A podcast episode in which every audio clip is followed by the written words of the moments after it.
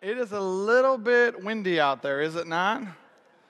Crazy, crazy, crazy. Man, I'll tell you, can you just, our worship team just crushed it today. Can you give them a big hand right now?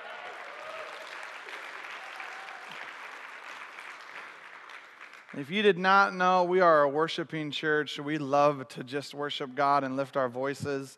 And uh, man, can I just say thank you, young people, for just man, just dancing around and hopping around.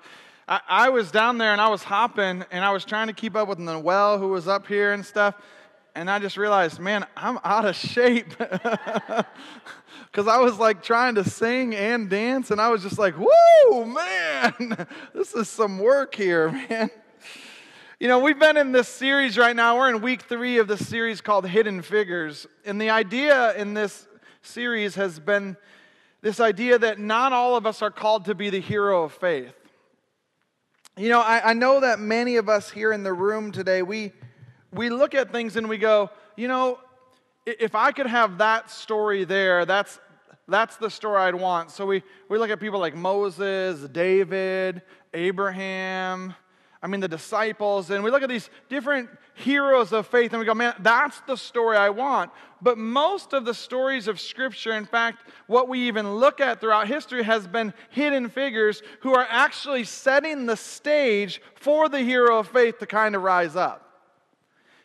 The first week we, looked, we learned about Ehud and how Ehud was this person who just was simply trusting God, and yet, because of his trust in God, because of a moment of saying this evilness and wickedness cannot go on any longer, he actually was a major player in the story that we read throughout Scripture. Last week we learned about Shiphrah and Puah, these two ladies who um, were these midwives who, instead of following Pharaoh's commands to kill the children in childbirth, they chose to let those children live as God commanded and walked in obedience to that. And because of their obedience, we learned that Moses literally comes onto the scene. The story of Moses could not have happened if they had trusted the word of Pharaoh over trusting the word of God. And these hidden figures are all throughout. And across our church, I, I see hidden figures. I think of Peggy Pierce, who's right over here. And if you don't know, Peggy on a regular basis is constantly praying for this gathering. In fact, right now, she's in this gathering and she's praying that God's presence would be encountered by you. But it's not just her, there are other intercessors all across our church who are praying and believing that you'll have an encounter with God because we know one simple encounter with God can change everything. This morning, one of our intercessors woke up real early at 3 o'clock. She told me uh, before first gathering, she said, Pastor Brian, she goes, I don't understand. I don't know what was going on. But she said, at three o'clock, the Lord woke me up out of bed and said, You've got to start praying for Pastor Brian. You've got to start praying for the church. And so she's like, I didn't get to sleep because I was praying. and she's like, I don't know what it was, but she's like, I promise you it's been broken because, man, I just, I felt like there was, a, there was a breaking moment in there. And what, what she didn't know, and what I don't really like sharing, is this morning, when I woke up, I woke up at 2:30.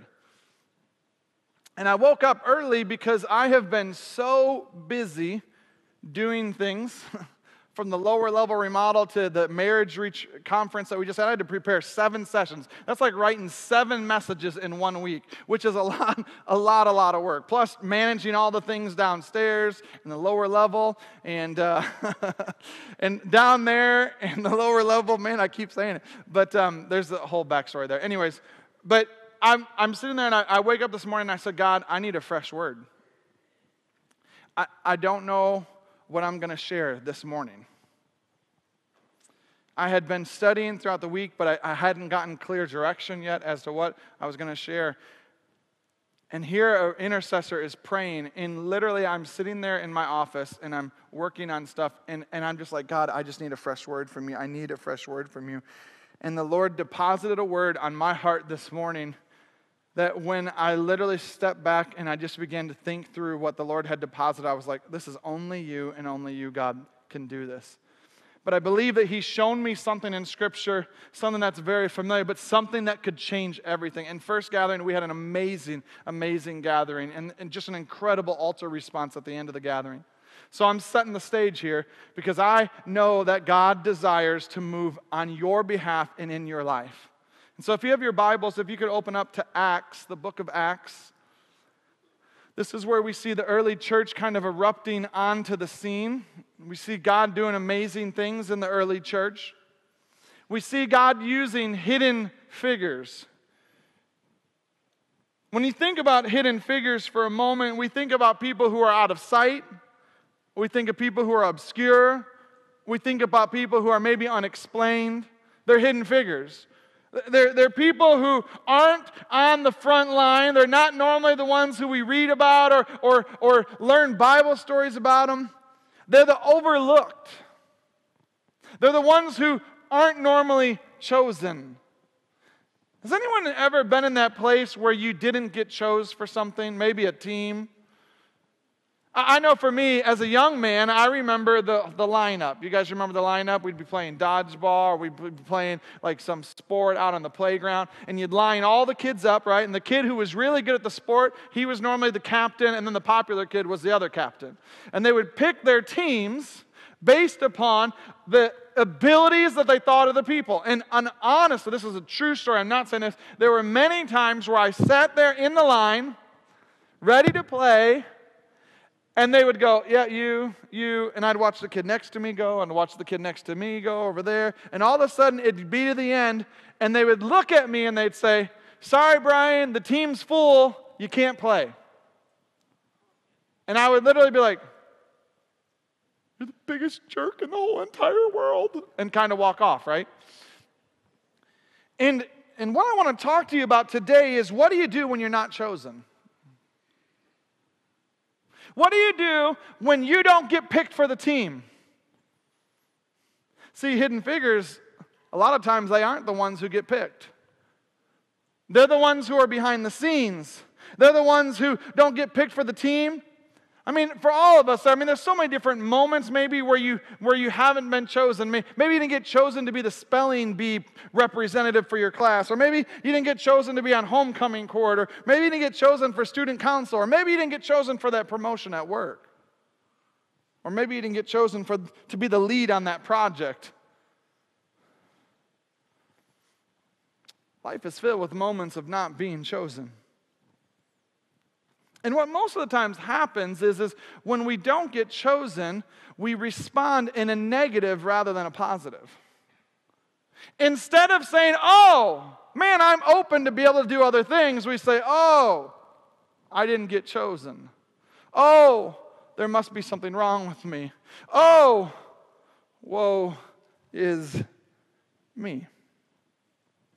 So there's this guy here in the book of Acts that the Lord led me to and said, Brian, look at his story.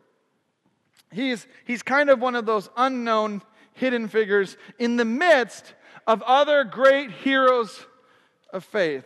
Acts chapter 1, verse 12. It reads this Then they returned to Jerusalem from the mount called Olivet, which is in near Jerusalem, a Sabbath day journey. And when they had entered, they went up to the upper room. Now, Many of us who are Pentecostal, you've grown up in the church, you know when, when in the book of Acts, we're talking about the upper room, we're talking about the spot, the place where the Spirit of God, the, the presence of God, the Holy Spirit was poured out, a day known as the day of Pentecost. I mean, this is a big deal. And so here we find them going into that upper room. It says where they were staying, and then all of a sudden now we're going to see these heroes of faith, these, these big guys. We're going to see kind of the, the, the the 11 now, it used to be 12, but now 11. Peter, John, James, Andrew, Philip, Thomas, Bartholomew, Matthew, James the son of Alphaeus, Simon the Zealot, and Judas the son of James. All of these, with one accord, were devoting themselves to prayer together with the women and Mary, the mother of Jesus, and his brothers. So we see the disciples are there, Mary, the mother of Jesus, is there. We see the brothers are there, Jesus' brothers. So all everyone's gathered in, and then it goes on to say, in those days, Peter stood up among the brothers. Now, Peter was the guy, man. Like he was the one who was always quick to kind of answer. When Jesus gathered around with the, his disciples around the table, and he's like, Listen, one of you is going to betray. Peter's like, Not me, Lord, not I. But yet we see later he denies him. So Peter's this guy who kind of jumps onto the scene. It says, In those days, Peter stood up among the brothers. The company of persons was in all about 120. So, how many people are there? This is not a trick question. How many people are there? 120. About 120. There's always one in the group. About 120 in there. And it says, Brothers, the scripture had to be fulfilled, which the Holy Spirit spoke beforehand, that by the mouth of David concerning Judas, who became a guide to those who arrested Jesus, for he was numbered among us and was allotted his share in the ministry. What is Peter saying? Peter is saying, Listen, guys, everybody, the 120, all of you who are here, listen, we all know what happened to Judas. Judas betrayed Jesus with a kiss. Later on, he ends up committing suicide, hangs himself, his guts are spilled out upon the field. Listen, you guys know what happened to Judas. He used to be one of us, he's no more. And so we got a vacancy. We got, we got a spot on the team. So, in a way, Peter was lining up 109 people and putting them on the line. You may say, well, why, why 109? Well, well, it says there was 120, and there was 11 disciples. So we know that there was 109 to be able to choose from. So we know that all these great heroes of faith are being mentioned. We know there's around 120 of them. And this is what Peter says Let another take his office. Basically, hey, we got an opening, so let's choose somebody. Let's pick somebody. Boo on Judas, but let's put somebody in his place.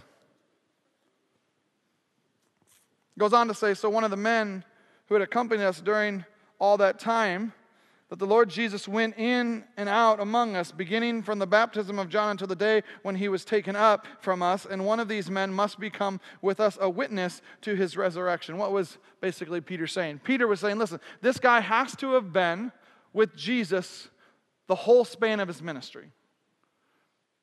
The other thing is, is as an apostle, he had one job. He had to have been a witness to Jesus' resurrection. That's what apostle is someone who witnesses Jesus' resurrection. From the baptism, he, he needs to have been there from the baptism of his cousin John, Jesus' cousin John, to his resurrection by the power of God.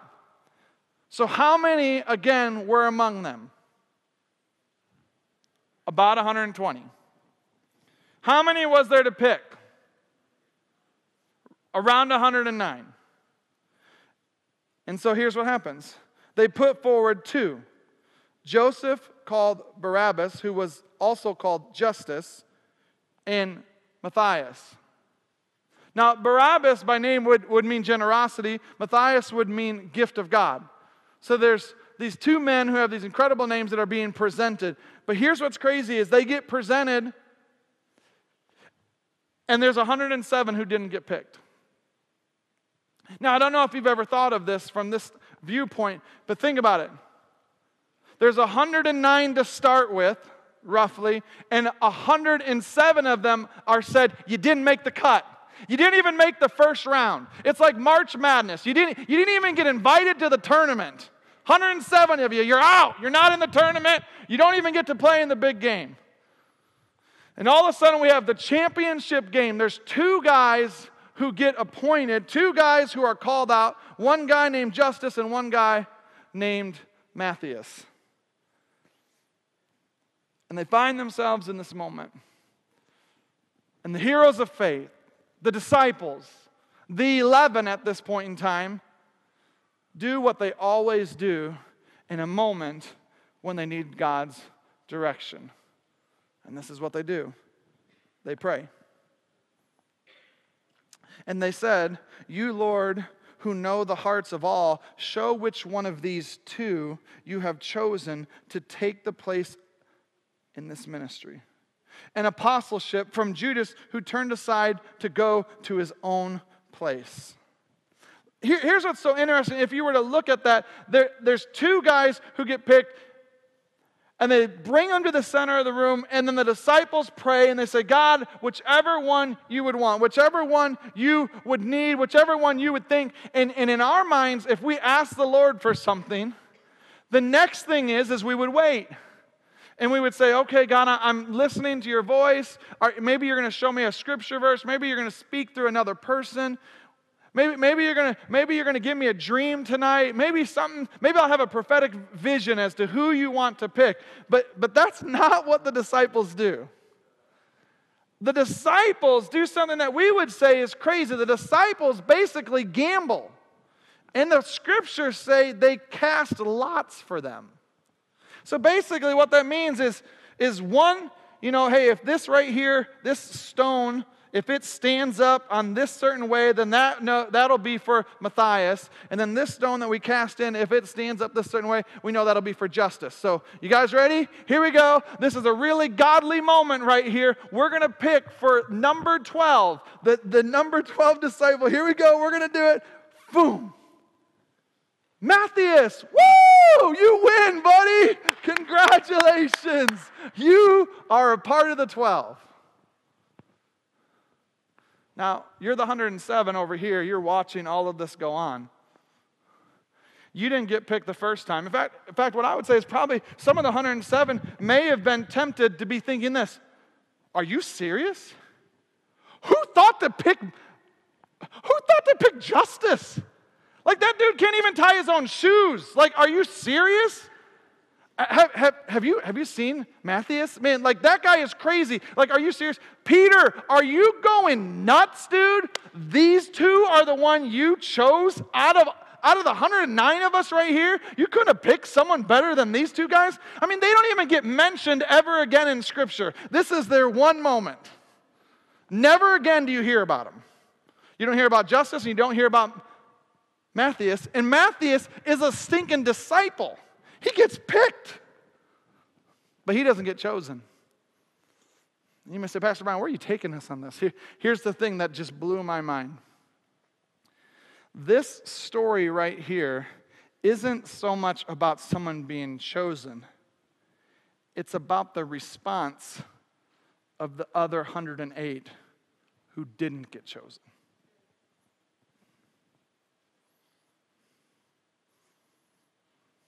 What do you do when you don't get picked? What do you do, hidden figure, when you don't get the front stage? What do you do, hidden figure, when people don't know you're the one that did the moment? What do you do when you don't get picked for the team? How do you respond?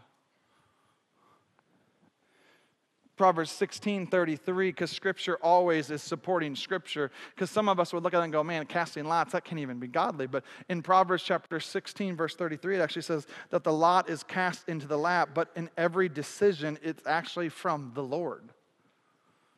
So the scripture is saying, listen, this is, this is a godly thing that happened in that moment. But remember, many of us, what we would do is, and this is what happens all the time in the church the enemy comes in and says, See, you didn't get picked, you didn't get chose. See, they, they don't even recognize your gift here.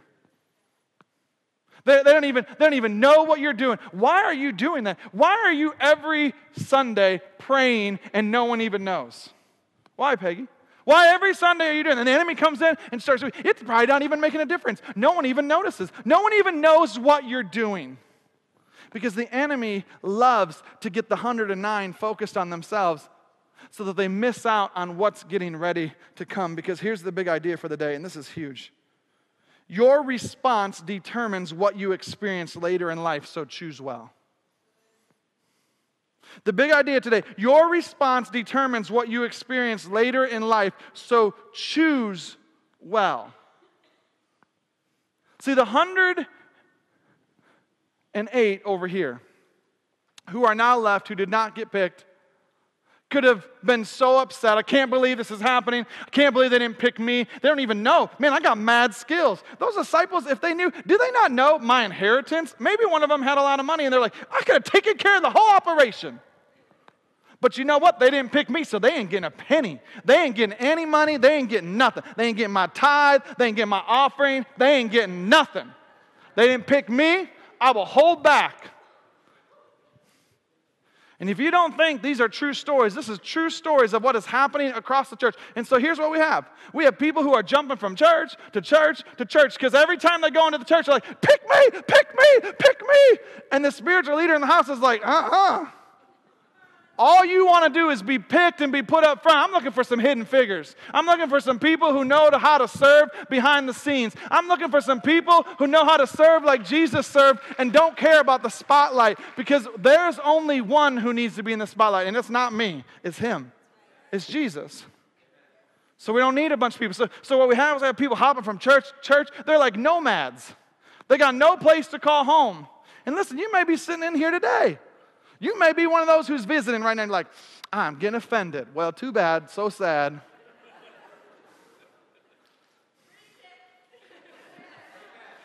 Because listen, it's not about just finding the perfect place, because if you think this place is going to be perfect, it is not. Because I'm a broken person and everyone around you is broken people. We all jacked up, messed up, screwed up. But here's the deal we've been bought with a price. And you know what? As we grow in our maturity, as we grow closer to Him, we become more like Him. So eventually, we're not as jacked up, screwed up, and messed up. But when we first come in, we jacked up, messed up, and screwed up. Come on now. But something happens in us. Something happens in our hearts and our lives. And what happens in that moment is your response to not being chosen determines what you get to experience. And this is where the Lord, man, it was like I was like, what? And then Pastor Ron came in this morning and he was like, man, you know, I was I did this lesson this week, and he's like, there's this quote that that Charles Swindoll gave about attitude, and he's like, it's so good. And, and so he sends it over to me. I'm like, man, that is so good. So let me read this to you. Because your attitude determines what you get to experience later in life.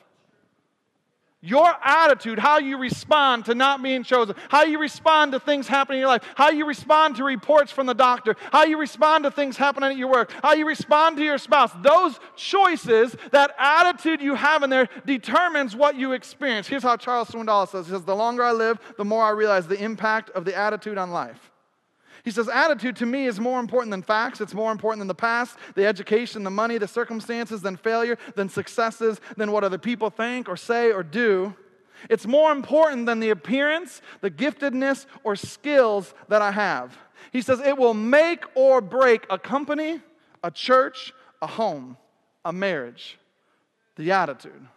The remarkable thing is, is we have a choice every day regarding the attitude we will embrace for that day. We cannot change our past. We cannot change the fact that people will act in certain ways, but we can and we cannot change the inevitable. The only thing we can do is play on the one string we have, and that is our attitude.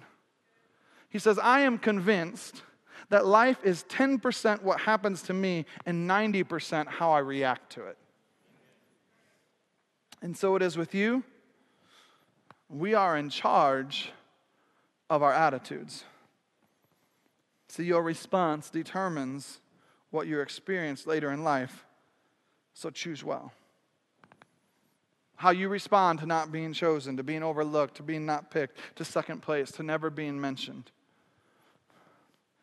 And then the Lord said, Brian, that's great right there, but let me blow your mind. And I was like, okay. Do it, God.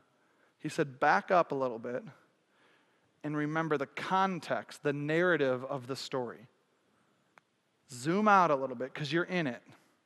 Zoom out a little bit. And man, this is so, so good. I just read to you from the latter part of Acts chapter 1. Before that, in Acts chapter 1, verse 8, it says, But you will receive power when the Holy Spirit has come upon you, and you will be my witnesses in Jerusalem, Judea, and Samaria, and to the end of the earth. It goes on to say, When he had said these things, as they were looking on, he was lifted up, and a cloud took him out of their sight. What's happening? Jesus is literally rising into heaven. How many people are there? 120. The whole group's there. They're all watching this moment happen and unfold. It says this while they were gazing into heaven as he went, behold, two men stood by them in white robes and said, Men of Galilee, why do you stand looking into heaven? Then Jesus, who was taken up from you into heaven, will come in the same way as you saw him go into heaven. Boom, period. Then literally we go right into where we just started reading. Verse 12. Then they returned to Jerusalem from the mount called Olivet, which is near Jerusalem, a Sabbath day's journey away. And when they had entered, they went up into the what?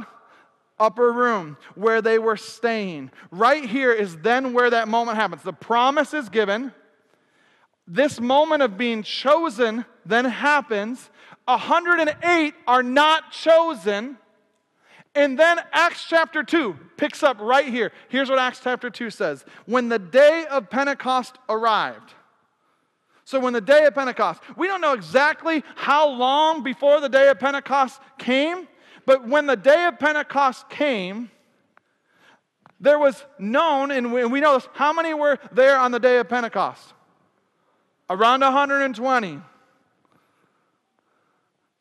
Is it just happenstance that it's 120 again? Or could it be that it's the same 120? Could it be that the 107, the 108 people who didn't get chosen, could it be that their attitude, instead of being, ah, they didn't pick me, could their attitude have been the right attitude, which then put them in the spot to experience the greatest outpouring of the Holy Spirit ever in their lives? Come on, this is so good because it says, Suddenly there came from heaven a sound like a mighty rushing wind, and it filled the entire house where they were sitting, and divided tongues as a fire appeared to them and rested on each of them. And they were what? All filled with the Holy Spirit. How many? All. All 120. Even the 108 who didn't get picked. Every single one of them were filled with the Holy Spirit. And what does it say? They began to speak in other tongues as the Spirit gave them utterance. 120 people who chose correctly, who kept themselves in a place of receiving rather than having a negative attitude. Instead of them saying, you know what, didn't pick me, I'm out of this tribe, I'm done. You picked Matthias.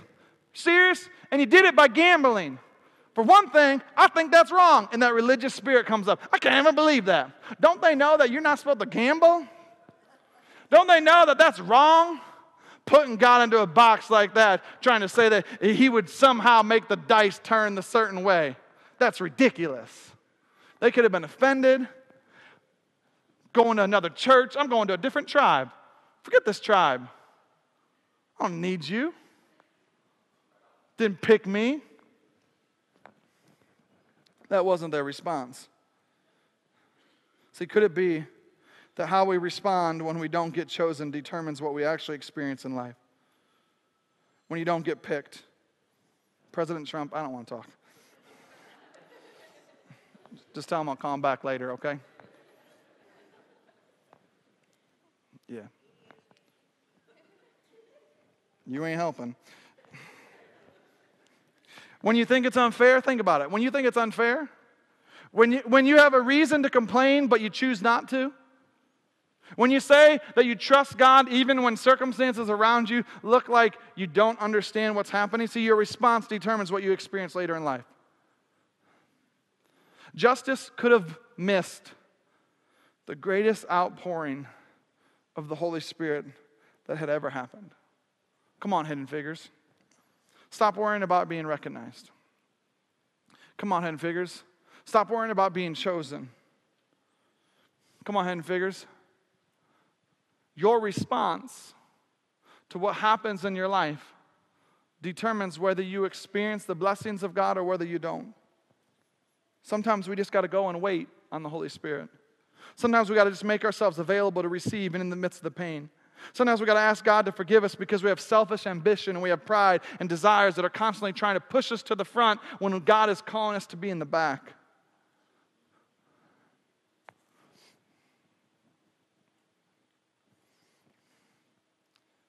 It's interesting because yesterday on Saturday I got a, an email from another one of our intercessors here at the church.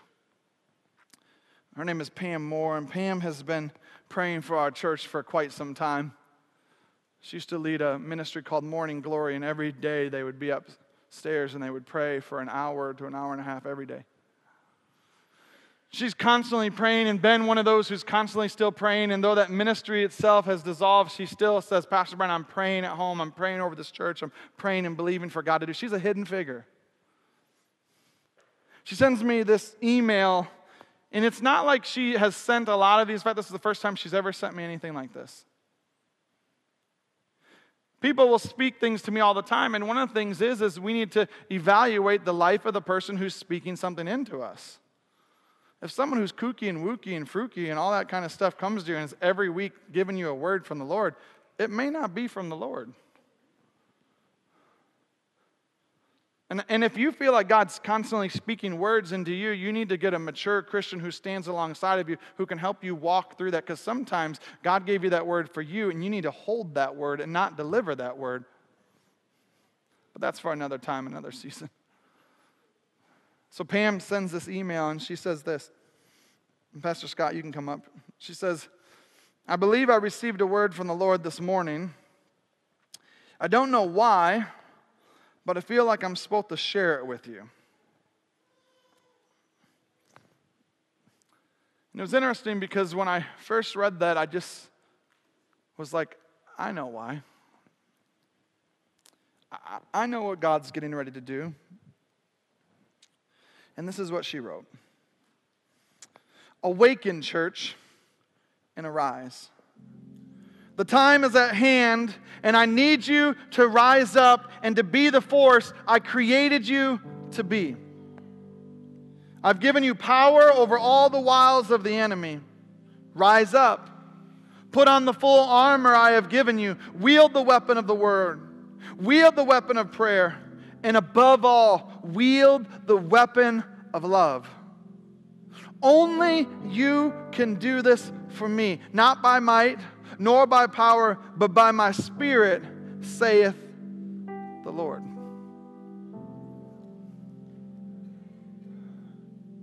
And I said, I know exactly what God's trying to do here.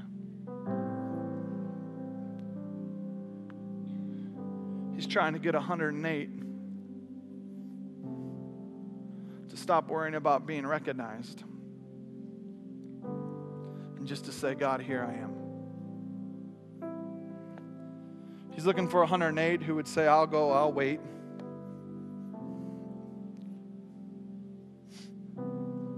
He's looking for 100 and 108 who would say, God, I'm here. Here I am, unchosen, but here. And I wonder how many of us this morning we'd be sitting here in this room right now. And you'd say, That's me. That's me. Maybe you've been serving the Lord for a long time, or maybe you just started in your relationship with Him, but you're like, you know what? I've always wondered why I didn't get picked. I always wondered why I didn't get chosen. See, your response to that moment determines what you get to experience later. The 108 said, God, we don't care if we don't get picked. We'll go wait. We'll sit in your presence. We'll do whatever you have told us to do because we just, we know one encounter with you can change everything.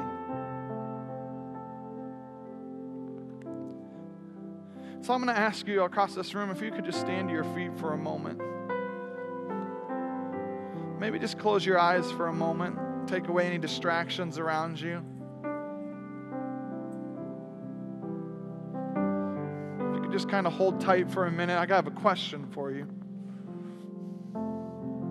The question's a real simple one.